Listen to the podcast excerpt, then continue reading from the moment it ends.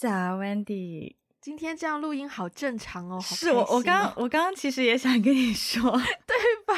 你是不是觉得这样录音舒服很多？对，我觉得网友可能还是我们两个比较合适的交友模式。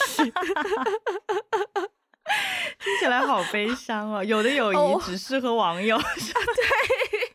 偶尔见一见就好了，不需要天天腻在一起。哎，但是我我我真的，哎，但是我真的是发现有一些关系，我觉得倒也不是说适合不适合，是你习惯不习惯的问题。嗯，就是你习惯了跟这个人天天见面之后呢，你跟他的相处模式肯定是跟你跟不常见面的模式不一样。也是，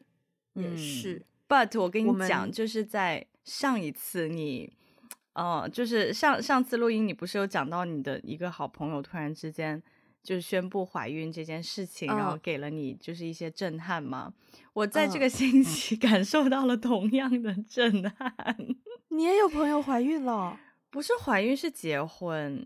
哦，就是、对对，但是他是我非常呃，他是我在北京的朋友，然后我们也认识十多年了，嗯、我们在日本的时候就认识，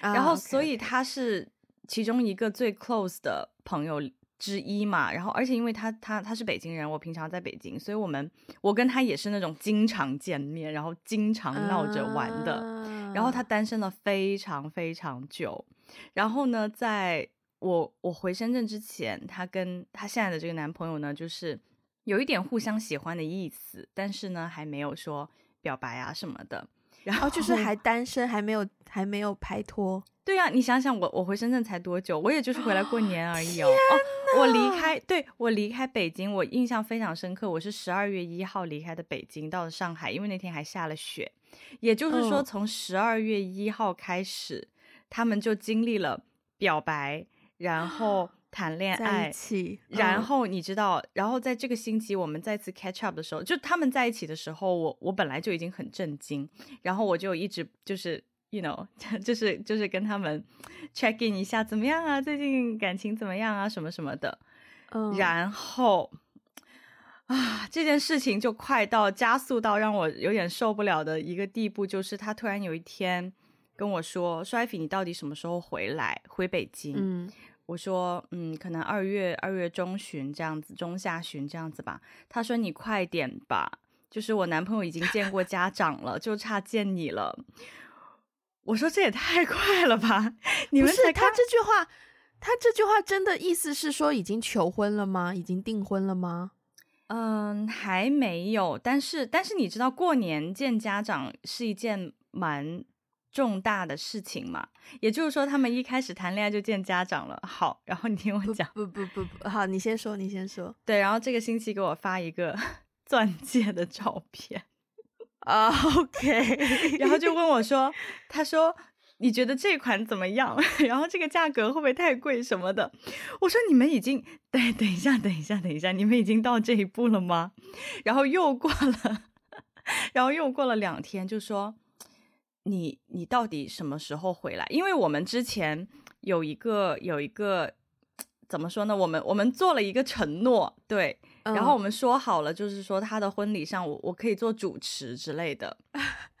对，因为我们之前一一.一直都这样子讲嘛。然后呢，他就说，他说你大概回来以后，可能就真的要 准备一下你的你的工作了，因为四月份我们打算把婚礼放在四月份，你好好准备一下。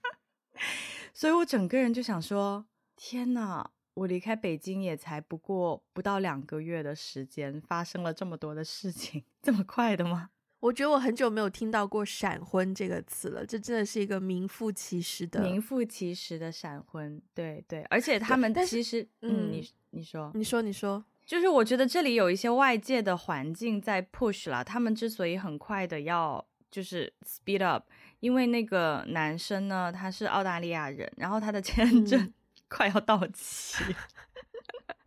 所以他很快就要回澳大利亚。哦，对，所以他们想要在回澳大利亚之前，可以把这段关系确定下来。他们俩认识多久啊？哇，也很短呢！我的妈呀，他们俩认识才不到半年。我想一想，他们俩认识才，他们两个认识是因为上一，是因为一个婚礼。他是一个男生是伴郎，女生是伴娘，嗯、然后是在一个婚礼的彩排前，嗯、然后有很多很多的互动，所以其实他们认识也才没有多久真的是名副其实的闪婚，真的是。OK OK，哇，你一开始给了这样一个讯息，也是很很适合我直接就是进入今天的主题，是不是啊？对。你是不是故意把这个故事藏着，就等到今天来？哦、没有哎，这还真没有。我真的是突然想到，但是我讲了以后，我觉得非常适合我们今天的话题。对，我们就是这么这么这么巧，这么刚好，两天前决定今天主题的时候，我们就说我们来聊一聊冷静期这个概念。嗯、然后听完你朋友的这一番经历，我真的觉得要 奉劝他，托你奉劝他们两个。给自己一个结婚的冷静期，嗯、就是我我此刻有很多很想直接跟他们就是提供的建议，就是说。你们有生活在一起超过三个月吗？你们熟悉彼此的生活状态吗？熟悉彼此对待对方做了不喜欢自己自己不喜欢的事情之后的态度吗？熟悉彼此对待生活的小细节吗？知道怎么样去应对对方如果心情不好发脾气？就是就是你们就是嗯哼，而且你知道是好还是还是你告诉我的这个概念呢？就是现在国内离婚好像也有。离婚冷静期这件事情，对对对，是的，是的，对啊，就是现在离婚没有以前那么容易哦，不是说先把婚结了，先把证领了，要是不合适再离，不是那么简单的事情哦，就是，嗯，right，年轻人，中年人，他们两个都是中年人，不是没有到中年啦，你就没有到中吧？对，女生是我们这年纪，男生比我们要大一些，男生是真的有点中年。Okay. OK，OK，OK，嗯，Yeah，哇哦，Yeah，对，我们今天 聊的这个非常适合让他们听一听，真的，真的。我先，我先，我先 share 一下为什么我会想要聊冷静期这个概念好了。嗯、其实起源呢是比较多，可能是在工作上。其实这样子，当天发生了一件事情，不是我的事情，是我同事的事情，就是他收到了一个 client 的 request，就是客户发来的。呃，请求，嗯，邀请他做一件事，然后呢，他就是很勤奋嘛，然后工作速度效率很高嘛，然后不到十分钟可能就做好了这件事情，然后就要发回给客户，然后好像是还没有发之前，客户呢就又找他了，就说啊，不好意思，我们现在就是改了一下，我们现在不做这个，呃，不用 A 这个方式去做了，我们改用 B 这个方式去做，嗯，然后我同事帮 A 方式所做的一切的工作呢，就。you know 那个词叫什么？就是什么灰飞烟灭，就是呃一文不值，然后就等等等等，反正就是没有价值了嘛。嗯嗯、然后我同事就就是小小的有一点 what 的的感觉，就是对。然后我当时就发现说，哎，真的有时候呢，你处理邮件处理的太快，可能不是一个好事。有的时候呢，你要给对方一个冷静期，也让对方就是稍微反思一下，他这个邮件发出来是对的吗？啊，是确认的吗？啊，还是说会不会他的另一个对方的另一个同事可能半路突然间又 jump in 就说啊，不好意思，我们又想要加这个这个，或是啊，不好意思，我们又决定不做这个这个，因为很常发生，特别是在群体工作的环境里面，嗯，对吧？然后我就发现说，对，你要给。回邮件也要有一个冷静期，就是你要给对方 一些时间，让他们重新想一下他们的决定，然后你再去给回应。至少我这样子工作，我觉得我比较喜欢这种模式，嗯、就是减少一些不必要的沟通环节也好，或者是就是你做了，结果发现哎，其实不应该做的，就是对，不小心浪费了自己时间什么的。然后，其实我第一次听到冷静期这个概念。是我当年在卖保险的时候，嗯，对，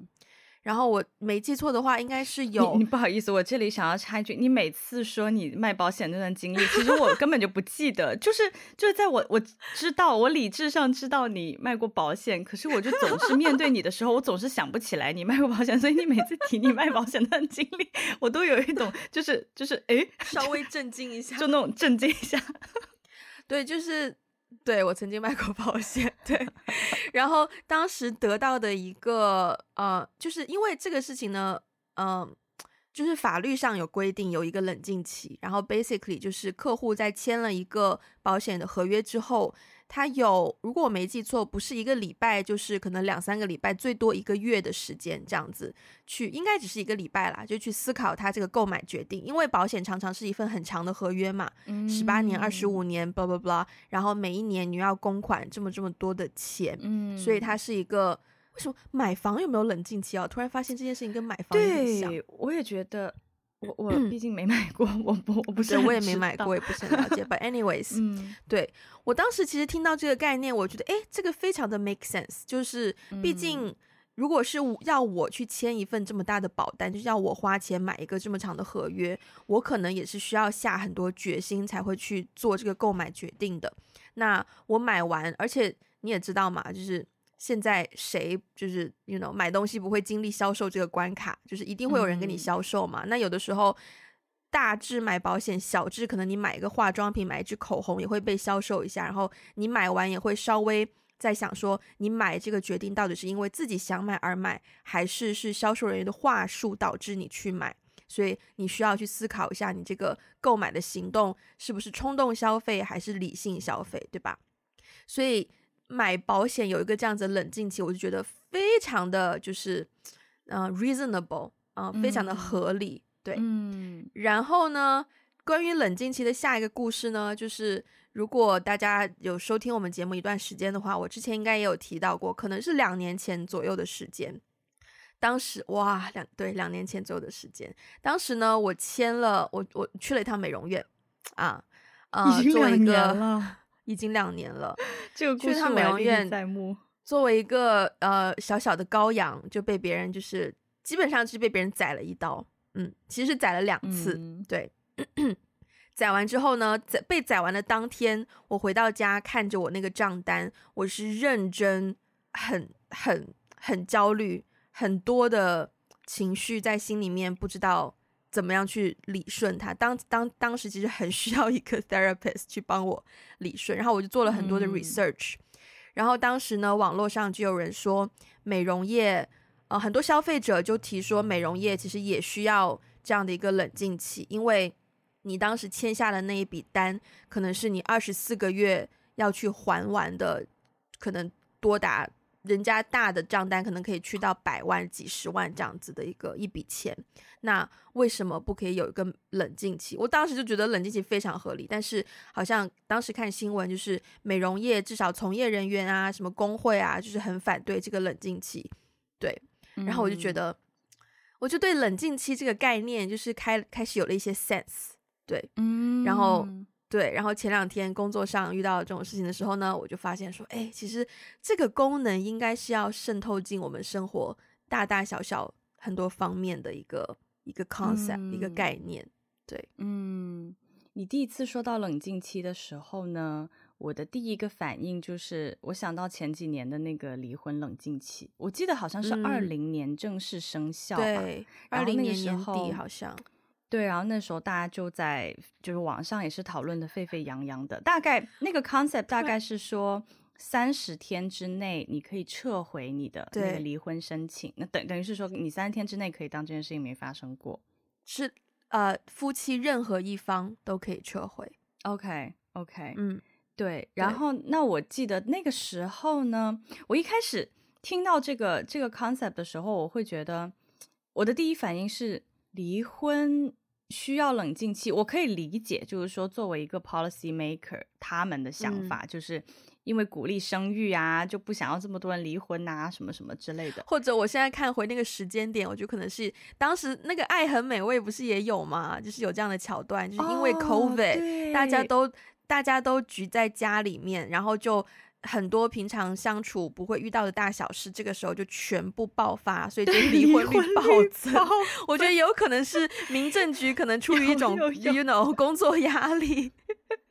有有有有，但是那个时候呢，嗯、我看到的另外一个论点，一一开始我对这件事情没有什么感觉，因为我没有太就是。对，我没有结过婚，也没有离过婚。对，对，对，对，对，对，所以，所以我也不知道结婚是不是需要冷静期，为什么只有离婚需要冷静期？Anyways，就是我对这件事情没有太大的感觉，until 我当时听听到另外一个播客，呃，他是一个离婚律师，上的那个播客，然后呢，他就在讲说，离婚冷静期其实对一类人特别的不友好，就是在婚姻当中经历家暴的女性，对，哦、呃，使得他就是使得他们离婚的成本变高。然后我才发现说，哦，原来就是说这个冷静期听起来好像是一个啊，让你们大家都就是冷静一下，好像是思考一下进步，对。对，听起来好像是一个一个进步的东西，但是其实它对于这这种类型的弱势群体，其实是一个非常大的，嗯、就是等于是说，他需要花更大的成本去逃离这段不好的关系。然后你刚才在讲到消费的时候，嗯、其实我也被 宰，在过去这些年里面，不只是美容院呐、啊，就是健身房也有，因为它、因为因为都是要大笔消费的。它它都是要你，就是啊，这个东西你要长期坚持，你才可以看到效果。所以你可能要连续买几十节课，或者是几十个什么、嗯、什么 session 一个套餐。嗯、对、嗯。然后我发现，就是说冷静期这件事情，首先在消费上，对我啊，至少对我个人也非常有帮助。真的，真的，真的，我是一个常常会。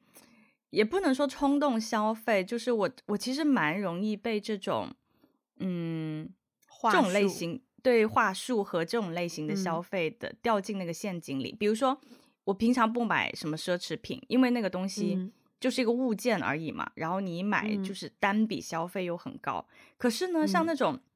比如说健身房也好，美容院也好，它是一个长期。你需要养成一定的习惯，嗯，然后让你慢慢身体状况变好。我很容易掉进这样的陷阱里。哦，对，所以跟卖保险那个概念有点像，就是这种类型的消费，听起来每一笔好像不算特别高，可是所有的总价加在一起就是个天文数字，然后你自己就会被 trap 进那个，可能接下来两年你都要去同一个健身房。没错，这种事情就是我觉得这种消费确实我，我我觉得大家在提到冷静期的时候，可能第一个反应都是想到情感。嗯，在恋爱里啊，对啊，也是经常就是啊，你冷静一下，怎么怎么样冷静一下，或者是 谈恋爱的时候也会说 Let's take a break，就是 让大家先停下来，先冷静一下。可是我觉得在现在的，至少对我我个人而言，在现在的这种都市生活里面，消费才是需要。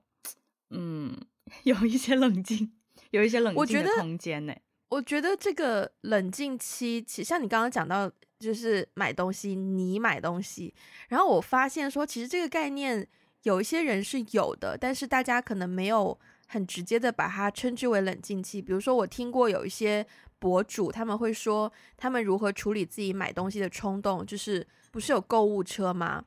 然后他们会把东西放在购物车里面。然后会放个三十天，如果三十天之后还对那个东西有兴趣的话，才会买。其实这三十天就是他给自己设立的一个冷静期，就是你加入购物车可能是冲动，我必须要承认。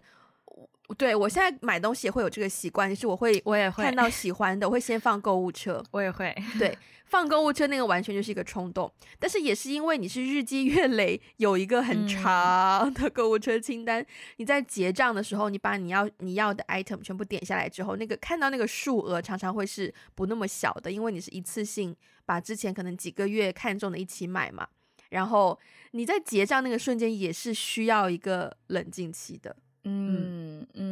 对，我现在我我在这边斗胆，就是如果有可能程序员或者是 App 产品开发经理在听，或者什么，you know，淘宝啊什么 APP、支付宝 APP 的 产品经理在听的话，我斗胆建议看有没有人敢，就是在呃，就是确认订单或是确认付款那个按钮，给他设立一个哪怕五秒钟都好，就是五秒钟让他先是灰色，你按不了，然后哎，不对。应该怎么样？反正是你给一个五秒的是是，是吗？是有一些会灰色，就是比如说你阅读条文的时候，你没有读完，那个按钮是灰色的，你是按不了的。对，对，它其实就是一个缓冲。就是、对，就是看你斗胆，你敢不敢给他一个五秒钟，你按不了，你一定要等五秒钟，你才可以按确认付款。那看有大家能不能撑过那五秒钟才哦，我我我相信不会有人做这件事情，因为这个绝对是就大家就因为这个是违反公司的 那个销 销售利益的，不会有人做这件事情。对，对。但是我觉得聊到这个点，就是说哦，因为就是之前我们的嘉宾嘛，CK，对对，因为前阵子因为我不是回深圳了嘛，前阵子我们有有见面吃饭，然后呢，他就讲到说，作为一个博主，嗯、他好像一直在鼓励大家消费，嗯。嗯，他就觉得就是过度消费这件事情是是不好的，可是他的工作又是要鼓励大家去消费的，嗯、对，对，那就等于是说他的工作有一部分一丢丢违反了他的这方面的价值观。嗯但是我觉得，就是说，今天我们刚好聊到冷静期，在消费这件事情上，我我觉得其实消费不是不好，但是要理智消费。真的，我觉得冷静期呢会帮助大家稍微理智消费。买那个购物车的习惯呢，我也有。嗯嗯，而且而且我现在就发现，真的就是那些东西在购物车里面放久了。你再看到它，其实就没什么欲望。对，再过几个月再回去，那你可能就会把购物车清空。对，所以我觉得这个这个这个是是一个蛮好的习惯。嗯嗯。然后我还想说，你刚刚讲到就是说关于那个发发邮件，嗯、呃，就是客户发邮件，然后没想好，嗯、然后又这样子。嗯，我对这个事情也很有体会，是因为呢，我其实觉得邮件是一个蛮好的工作习惯。因为在大陆的话，嗯、一般工作不太用邮件，都是微信、微信或者是用就是企企业里面像什么钉钉啊，啊什么这种东西。OK，然后呢，因为像微信这种东西，它是一个即时聊天软件嘛，对，所以就很多时候，因为我自己在发邮件或是回邮件的时候，我觉得有个好的地方就是邮件它还是相对正式的一个一个一个沟通工具。所以你是要斟酌，嗯、对你稍微要，要整理你的你要讲的话，对，你要整理你讲的话，你要斟酌一下，然后你要把你的所有的这些思路，你可能会，you know，搞一个 bullet points，然后怎么怎么样，就是有这个整理的过程。所以一般发邮件不会发的太快，回的也不会回的太快，然后就会相对来说，大家在邮件里面会比较的，我觉得是更加的。对对对，嗯，versus 用微信工作，那可真的是，就是在微信工作里面也会有条例，就也会把你想说的东西做一个 bullet point 怎么列出来什么，但毕竟它是一个实时聊天软件，所以就经常聊着聊着，重要的东西就被划走了。嗯，就比如说你聊完了以后，然后下面会有一个人就是会突然跳出来，就针对里面的某一个点就开始发散，然后大家就进行讨论，然后那个总结的东西呢就被划走了。所以就是我觉得用微信工作这件事情，嗯、它其实会让人更加的不冷静，真的，就它会使 得你你真的，而且啊天，对啊，不好意思，我一定要打断，就是你看到那个信息出来，你就说哦，我要先回这一个，然后是紧接着第二个又出来啊，怎么办怎么办？然后你就会是你就会很紧张，就就是会就是会一直想要就是回应。那那些点，但是回的回应的点其实都是一些小的地方，就是细枝末节的东西，它不是一个很很有逻辑整整理好了以后再去沟通的这样的一个工具。所以我，我、嗯、我觉得就是有的时候我们的工具就是工作的方式，我们的那种工工作的习惯和工具，其实会影响我们的脾气也好，或者是。真的，真的，我觉得我我自从用微信工作之后，变得不是那么的冷静，而且脾气也变得有点暴躁。虽然不能全部赖微信，但是有一点点。我是不知道当时就是提出要给微信创造这个撤回功能的人是出于一个什么样的 initiative，但是我必须要说，这个撤回功能真的就是一个两分钟的冷静期，就是你说出去的话，有两分钟的时间，你可以再想想你到底要不要说，但是。这个东西就，但这这也是一个我不喜欢那些看信息秒回的人，就是、嗯、对我觉得秒回这件事情，我有的时候就会，你看那么快干嘛？就你你夺走了我的冷静期的权利，你知道吗？啊，就是我，因为我不知道你常常撤回是为什么撤回，可是我撤回，我就是希望对方不要看到。嗯，oh, 或者是不要看到信息本身也好，或是不要看到我如此之杂乱的思绪也好，因为我给你发信息前两天就发生过一件这样子的事情，就是我好像分开发了两条，然后发了两条之后呢，我就发现，哎、嗯，其实这两条是可以整合成一句话发出去的，所以我又给你发了第三条，就是整合好的那一句话，然后我就把前两条撤回了，我就是不想要让你看到我杂乱无章的思想过程，所以就把前面的撤回。对，很感激你没有当时立刻看到信息回，对我没有看到，对对对对，对，给了我就是嗯。呃保保保留了我两分钟冷静期的权利的人设，人设 对，remain 了你的人设，也是 remain 了我的人设，没有错。啊天，我有点中枪，因为我是一个看信息非常快的人，就是我觉得你看信息还好哎，嗯，可能我觉得要看，因为我我会有几个群会置顶的嘛。对，然后如果是没有置顶的那一个，我所以我是没有置顶的那一个，对吧？置顶的一般都是工作。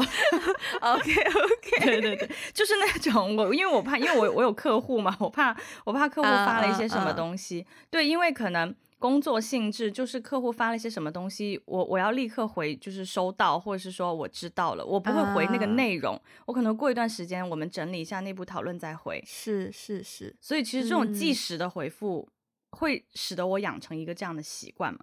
但是看信息快，uh, 这个真的是我有点强迫症啊！明白。就我看到那个红点点在那边，我就一定要把它点掉。嗯，明白明白。所以导致、欸、真的，嗯，对啊。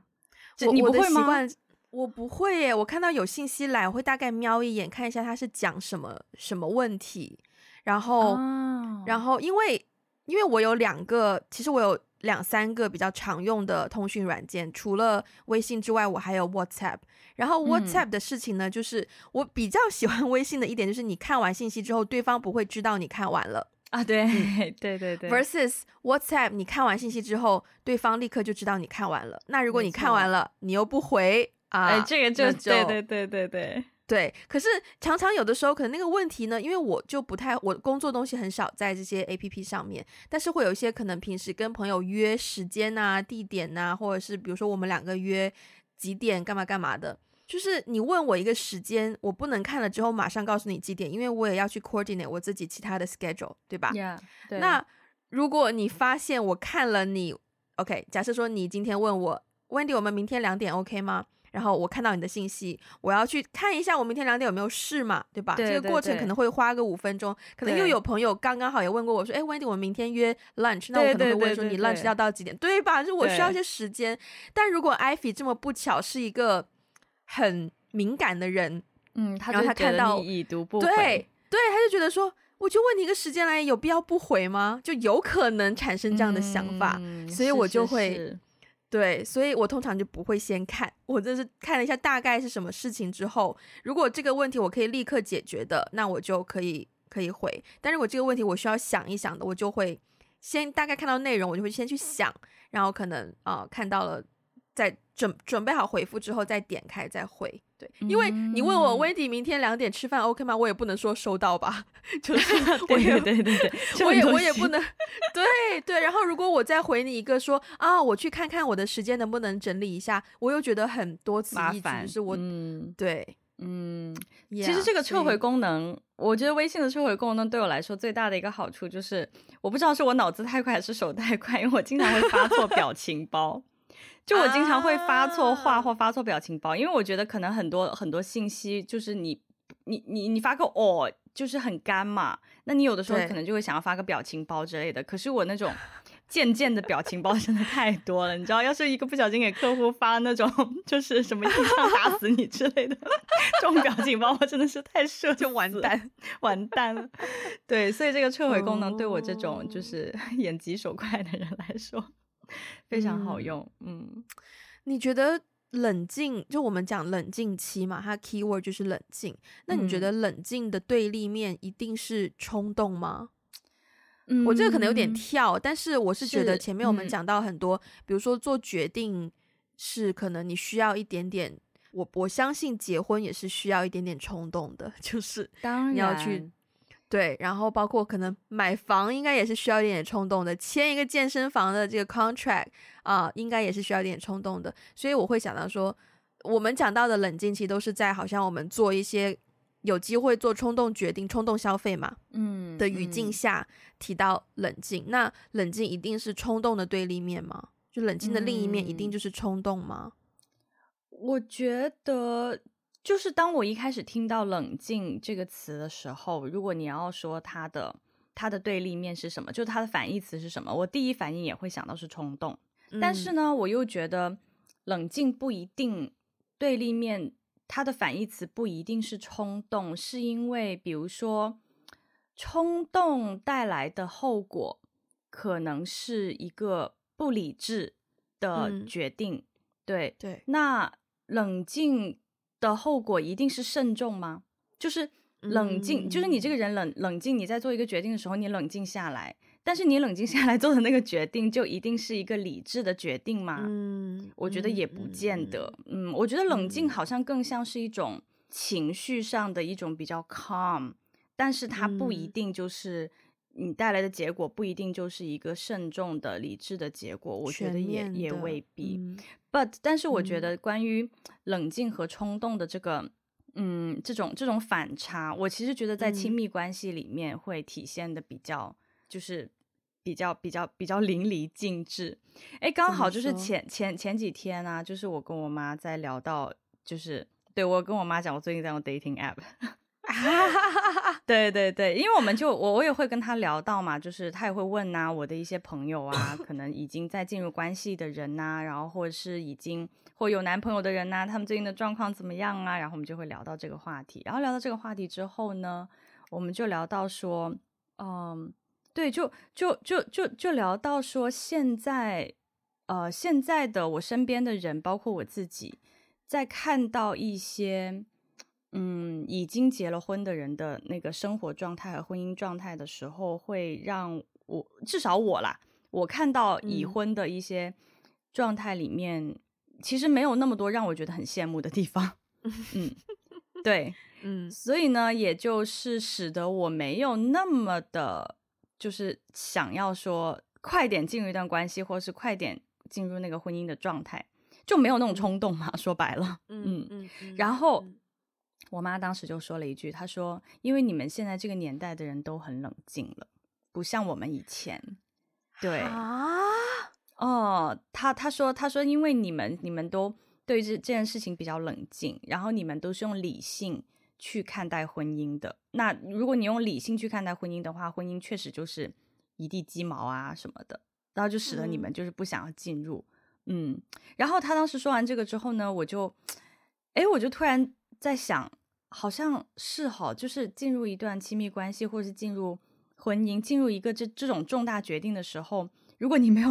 如果你没有足够的冲动，我不是说一定是冲动占据了上风，但是我会觉得，如果你没有足够的冲动，其实。嗯，是很难去做那个决定的。至少我自己觉得，在亲密关系里面，还是需要有冲动才会。是，嗯，我还在我还在尝试理解你妈妈说我们这代人对待婚姻已经很冷静这个想这个这个这个说法。他，我觉得他的意思更多的是他他们当时对待婚姻，我觉得他们那个年代结婚是有一种社会责任感在的。是的，就是是的，就是他们结婚是。因为长辈，因为传统，因为一些压力，才去做结婚。这个结婚不是为了自己而结的啦，basically。嗯，对，嗯，就是他们，Versus,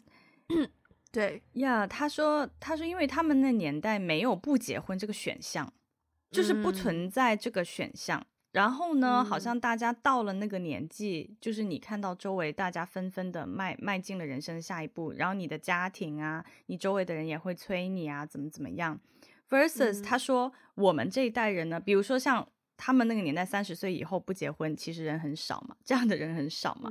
他说，但是 versus 比如说像我，我现在这个年纪，我看到我身边有不结婚的，也有单身的，然后也有已经结了婚的。那我看到那些已经结了婚的人，我就会有对比啊，我就会觉得好像已经结了婚的人 好像也并并没有比 单身的人活得更快乐，我就会有这个对比。他说，可是那个时候他根本他们没有这种对比。比如说他，因为我妈妈大概是二十五岁结的婚，哇，那他，对啊，二十六岁有的我嘛。那他以前，你想想，他在结婚以前，他没有，他身边没有那种同龄人，然后已经结了婚，然后他看到那些已经结了婚的状状况，他没有，他没有我现在的这种 process，他没有那种对比，然后去想说，嗯、哦，我不想要那样的人生，我想要这样的人生，他没有这样的对比，所以在他的解读里面。嗯我之所以有这样，就是我有这样的对比，使得我在对待婚姻这件事情上更加的冷静。所以当我一冷静呢，我就会用理智做决定。我的理智做完决定之后呢，就会，嗯，对，嗯，所以我觉得我们那天在讨论这个话题的时候，他是这样子去看待这个冲动，就是在亲密关系里面这个冲动和冷静的对立面。哎，我觉得还蛮有趣的，嗯、好像是有一些道理。是没错，想想我当年就是要跟男生告白的时候，我也是需要一些冲动的嘛。但也的确，当时就是我觉得当时，嗯，不够，真的是不够 冷静。就是这个很多告白呢，都属于一种冲动，嗯、所以呢，也就没有太好的结果啊。对，呃，看人啦，有的人他好像就是会比较容易想的比较少，比较容易冲动的去做一些决定，嗯。嗯，嗯，像我曾经就真的是，特别是在感情里面，特别是在感情里面，因为本来你就是谈一个感情的东西，谈感情是用心在谈的嘛，不是用脑子在谈的嘛，嗯、所以当你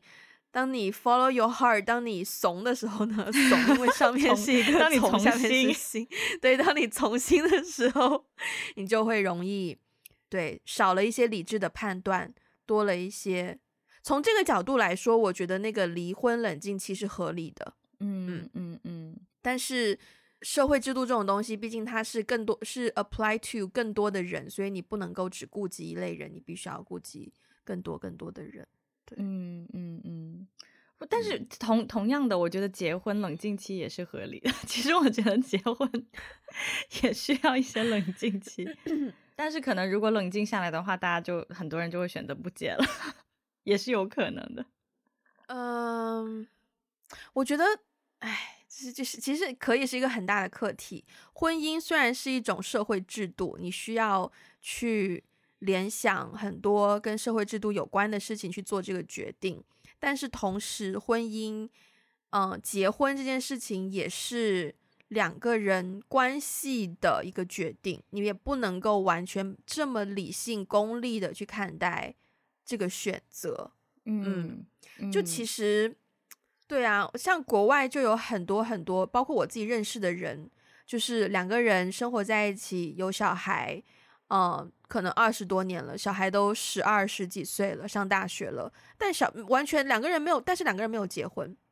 对，嗯、两个人就是 life partner，、嗯、可是嗯嗯，影没有影响任何事情，就是小孩照样上学。啊、uh，you know，交朋友，blah blah blah，社会福利照样有，然后社会制度照样就是没有影响，嗯。可是，在我们生，在我们生活的环境，好像就比较大的挑战，嗯，好像你必须要，对，你必须要结婚，所以就变成结婚，某种程度上对于情侣来说也变成一些压力，就变得你要把爱情这件事情，或者是一起生活这件事情，嗯，需要有跟现实的考量去思考，嗯嗯嗯。哎，那你觉得就是在，因为我我其实有一个问题呢，我没有写出来，但是呢，我我在写答案的时候，我在想说，如果我今天不是生活在大城市，如果我今天是生活在一个就是乡村里面，哦、我是不是就不会这么冲动的去做很多决定？嗯、那关于冷静期的这个讨论，是不是就不会像现在这样子，好像？因为，因为我、嗯、我会有一种，嗯，对，因为我会觉得是不是因为在大城市里面，所有的事情都发生的太快，所有的节奏太快，所有的决定也做的太快，导致很多人在做完一些决定了之后就会后悔啊什么的，嗯、所以，所以才说这个时候冷静期是有它的意义。但是如果我生活在一个很 chill 的地方，我可 能有三个月的时间来做一个。什么决定？那我可能已经在充分考虑完了之后再做的，我其实就不需要冷静期了，是不是？我觉得你生活在什么地方是一个是一个考量，更重要的考量是你的生活模式，你是城市生活模式还是你是乡村生活模式，以及你要做那些决定是什么。当然，我觉得像我们大多数在城市里生活的人，你是已经习惯了在城市里面你要做很多跟我们生活相关的决定，比如说，唉。几点钟要出门啊？会不会赶不上公交车啊？不不不，很多很很琐碎，可是真的就是关系到你自己，嗯、呃，生命 攸关的问题。你可以说会不会迟到啊？不不不，然后因为很琐碎，但是又很多，然后挤在一起就变成你需要，你觉得你常常被不同的决定、不同的 deadline push 着推着走，对。可是如果是在乡村的话，如果可是如果你在乡村，你还是跟城市人打交道，你还是要做很多这种大家工作的东西，它不见得会影响到说你就会变得没有那种压力。我觉得你很可能还是会有那种压力的。嗯、但是如果假如说你今天是想要种一个东西啊，这样讲好了，嗯。你今天哈对吧？你今天可以种玉米，也可以种草莓啊。但是两个东西收成期都需要一年，然后赚的钱呢又不一样啊。那你会选择种种草莓还是种种玉米呢？你会你会仓促做决定吗？不会啊，因为你做这个决定会影响到你一年内的收入来源，嗯、对吧？然后你一年内是没得改的，你不可能说我今天种完了，然后我我过五天突然发现哎长得不好，我改，你不可能半路改这个决定，嗯、因为你要大自然本来是有它的。时间线的，可是我们做的很多事情，特别是城市里的很多事情是没有在 follow 那个自然规律的。对，嗯，对，哇，我觉得完全可以 echo 到我们之前讲自然的那一期节目，然，然后我还有我们什么大城市小地方，我真的觉得啊，我真的是一个 适合生活在乡下乡下的。你刚刚那个例子，我听完了以后，我真的觉得非常的 amazing，就是无力反驳，因为我真的我也不知道这到底是种玉米的收成的那个 cycle 是什么样子的，种草莓的 cycle 是什么样，我完全没有什么可以回应的地方，对我来说是个知识黑洞，你知道吗？一切跟种植啊、什么收成啊有关的话题，对啊，就是要看你要做的是哪种决定啦，有的决定你做完这个后果就是逼得你不能够呃。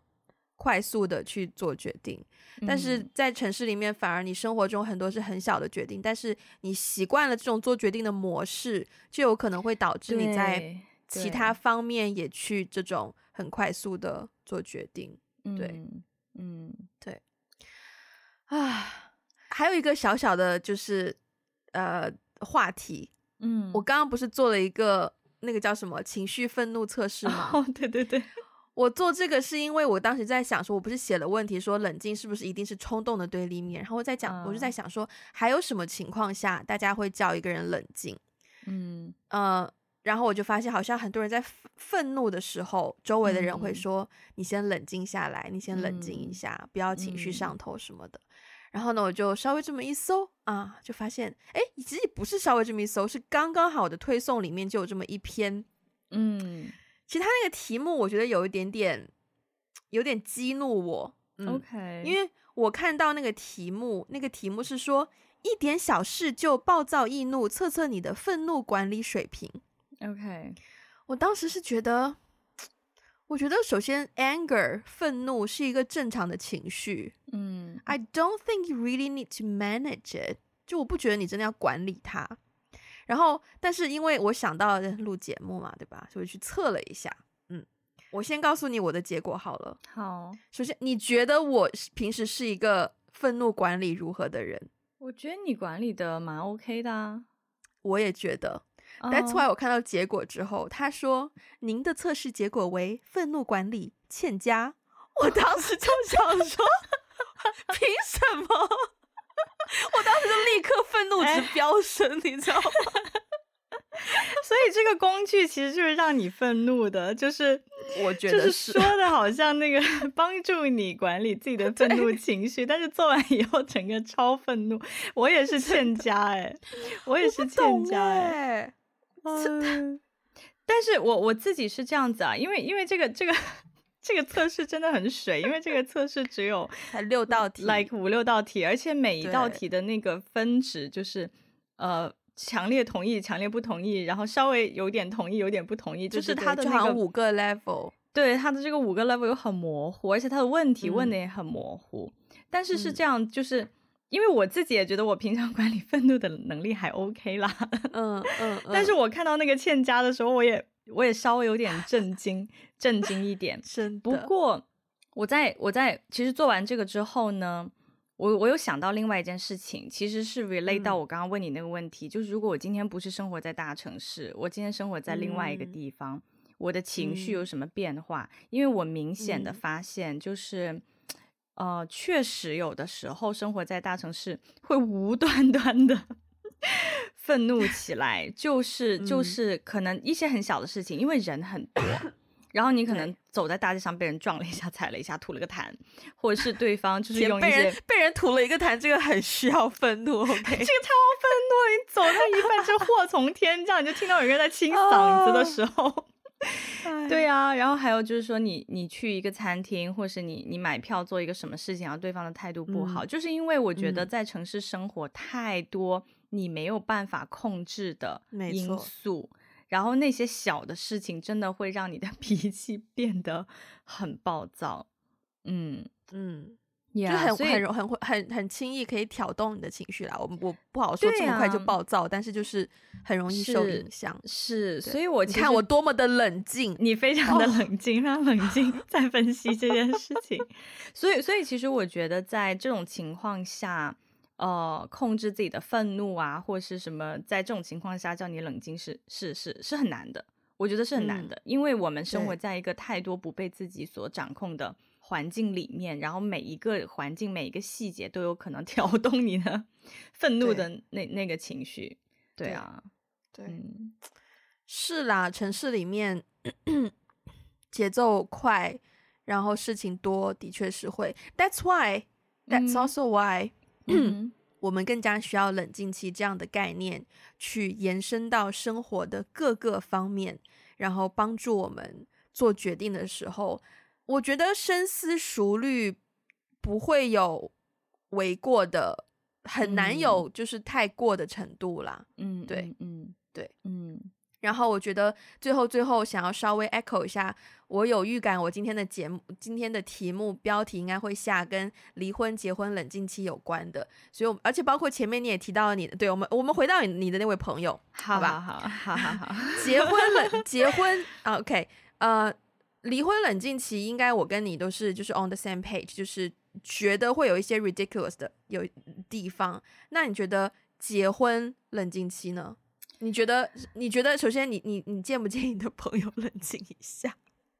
嗯，因为我还没有见过那个男生，所以呢.在在一切就是这个在在这个之前，我很难提出一些什么什么样的建议。然后关于结婚呢？我以前觉得我是可以闪婚的人，我以前觉得哈，嗯嗯嗯，但是这些 年下来，我好像觉得我可能不太行吧，就是我可能不是我想象的那样子，觉得哦，就是遇到了一个很合适的人，我们就赶紧加快步伐。嗯，我我觉得是可以加快步伐没有关系，但是我觉得就是闪婚也取决于多闪啦，就是比如说认识几个月就这样，我我自己觉得我可能还是不太。就比如说像你刚刚说的，就是说，不是说我不确定这个人，而是说我想要知道，我想要为未来的生活做一些心理心理准备。就比如说你你生气的时候你是什么样子，你有什么样的一些原则，我我不能跨过，或是同样对我来说也是一样，我需要知道 what the worst case scenario，对，然后我要怎么去 deal with it，对，我需要有一个心理预期，嗯，然后可能才会。觉得说我我可不可以去做这个重大的决定？但是回到我的那个朋友的 case 上面，嗯、首先呢，因为他，我觉得他的状态是我，我我我会，就是我要不要提说你要不要冷静一下，其实是取决于他的状态。如果我看到他的状态，嗯、他真的是非常的幸福，嗯、非常的快乐，然后我也见，如果我也见到那个男生，我也觉得他是一个很靠谱的人，嗯、那可能，嗯。我可能给他的建议不是说冷静，而是我可能给他建议就是像刚才我给自己的那个建议一样，嗯嗯、你知不知道他最坏的情况是什么样？是你最坏的情况是什么样？对，而不是说叫他冷静。嗯、但是，但是如果他 still 有一些犹豫，因为我身边也有朋友现在现在正在一个比较犹豫的状态。嗯，如果我看到对方但凡有一丝丝的犹豫，我可能都会觉得且慢，你冷静一下好吗？嗯嗯嗯。嗯嗯我就用短短的一句话结束好了。嗯、就是结婚毕竟是两个人的事情，那两个人如果都决定要一起结婚的话，嗯、你给他一个三十天的结婚冷静期又何妨？他可能就选择不要用啊。但是你要，你至少要给人家这个选项吧，对吧？嗯，对，嗯，好，好，那我们今天就聊到这边。呃，如果大家喜欢我们的节目，欢迎分享给你身边的人。如果有一些啊，也不要忘记去 Apple Podcast、Spotify 给我们一个五星的评分加评论。如果有一些对我们话题有想要一起讨论的话，可以去我们的 Social Media 找到我们，包括有 Instagram、微博、Facebook、微信公众号，还有我们的视频号。然后，如果需要我们的中文 transcript，可以去 Patreon 还有爱发电这两个平平台。然后，如果想要加入我们的听众群呢，可以联络我们的接线员，他的微信 ID 是 One Call Away Podcast。那我们今天就到这边啦下次再见拜拜。拜拜。